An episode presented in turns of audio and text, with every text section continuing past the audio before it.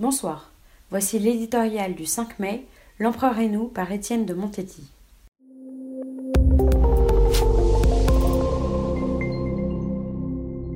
Commémorer n'est pas célébrer. Ce distinguo byzantin, brandi par l'Élysée pour signifier qu'Emmanuel Macron rechercherait la plus juste, la plus neutre façon d'aborder le cas Napoléon Bonaparte, a de quoi surprendre.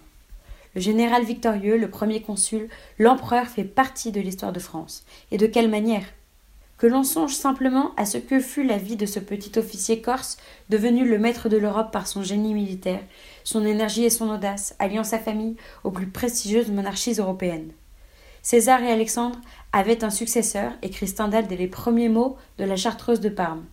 Code civil, Conseil d'État, Légion d'honneur, lycée, gendarmerie, la dette de la France à son égard est immense. A-t-il commis des crimes?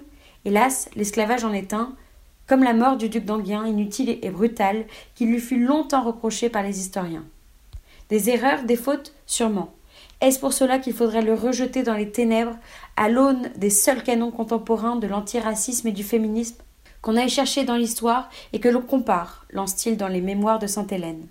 Avec Jeanne d'Arc, de Gaulle, Napoléon fait partie de nos figures universellement connues. Si, à Paris, de belles âmes s'émeuvent, le monde entier reste fasciné par ce destin.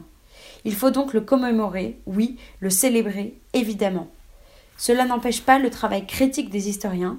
Parmi tant de mérites, retenons-en un, avoir hissé un pays au-dessus de lui-même, et ce, durablement. La France des 19e et 20e siècles lui doit une belle part de son organisation et aussi de son imaginaire historique et littéraire. D'Hugo, ce siècle avait 2 ans, à Aragon, la Semaine Sainte. Il lui a légué une certaine idée d'elle-même, qu'on pourrait résumer d'un mot magnifique, un mot qui a mauvaise presse aujourd'hui, mais sur lequel elle a vécu pendant près de 2 siècles, la grandeur.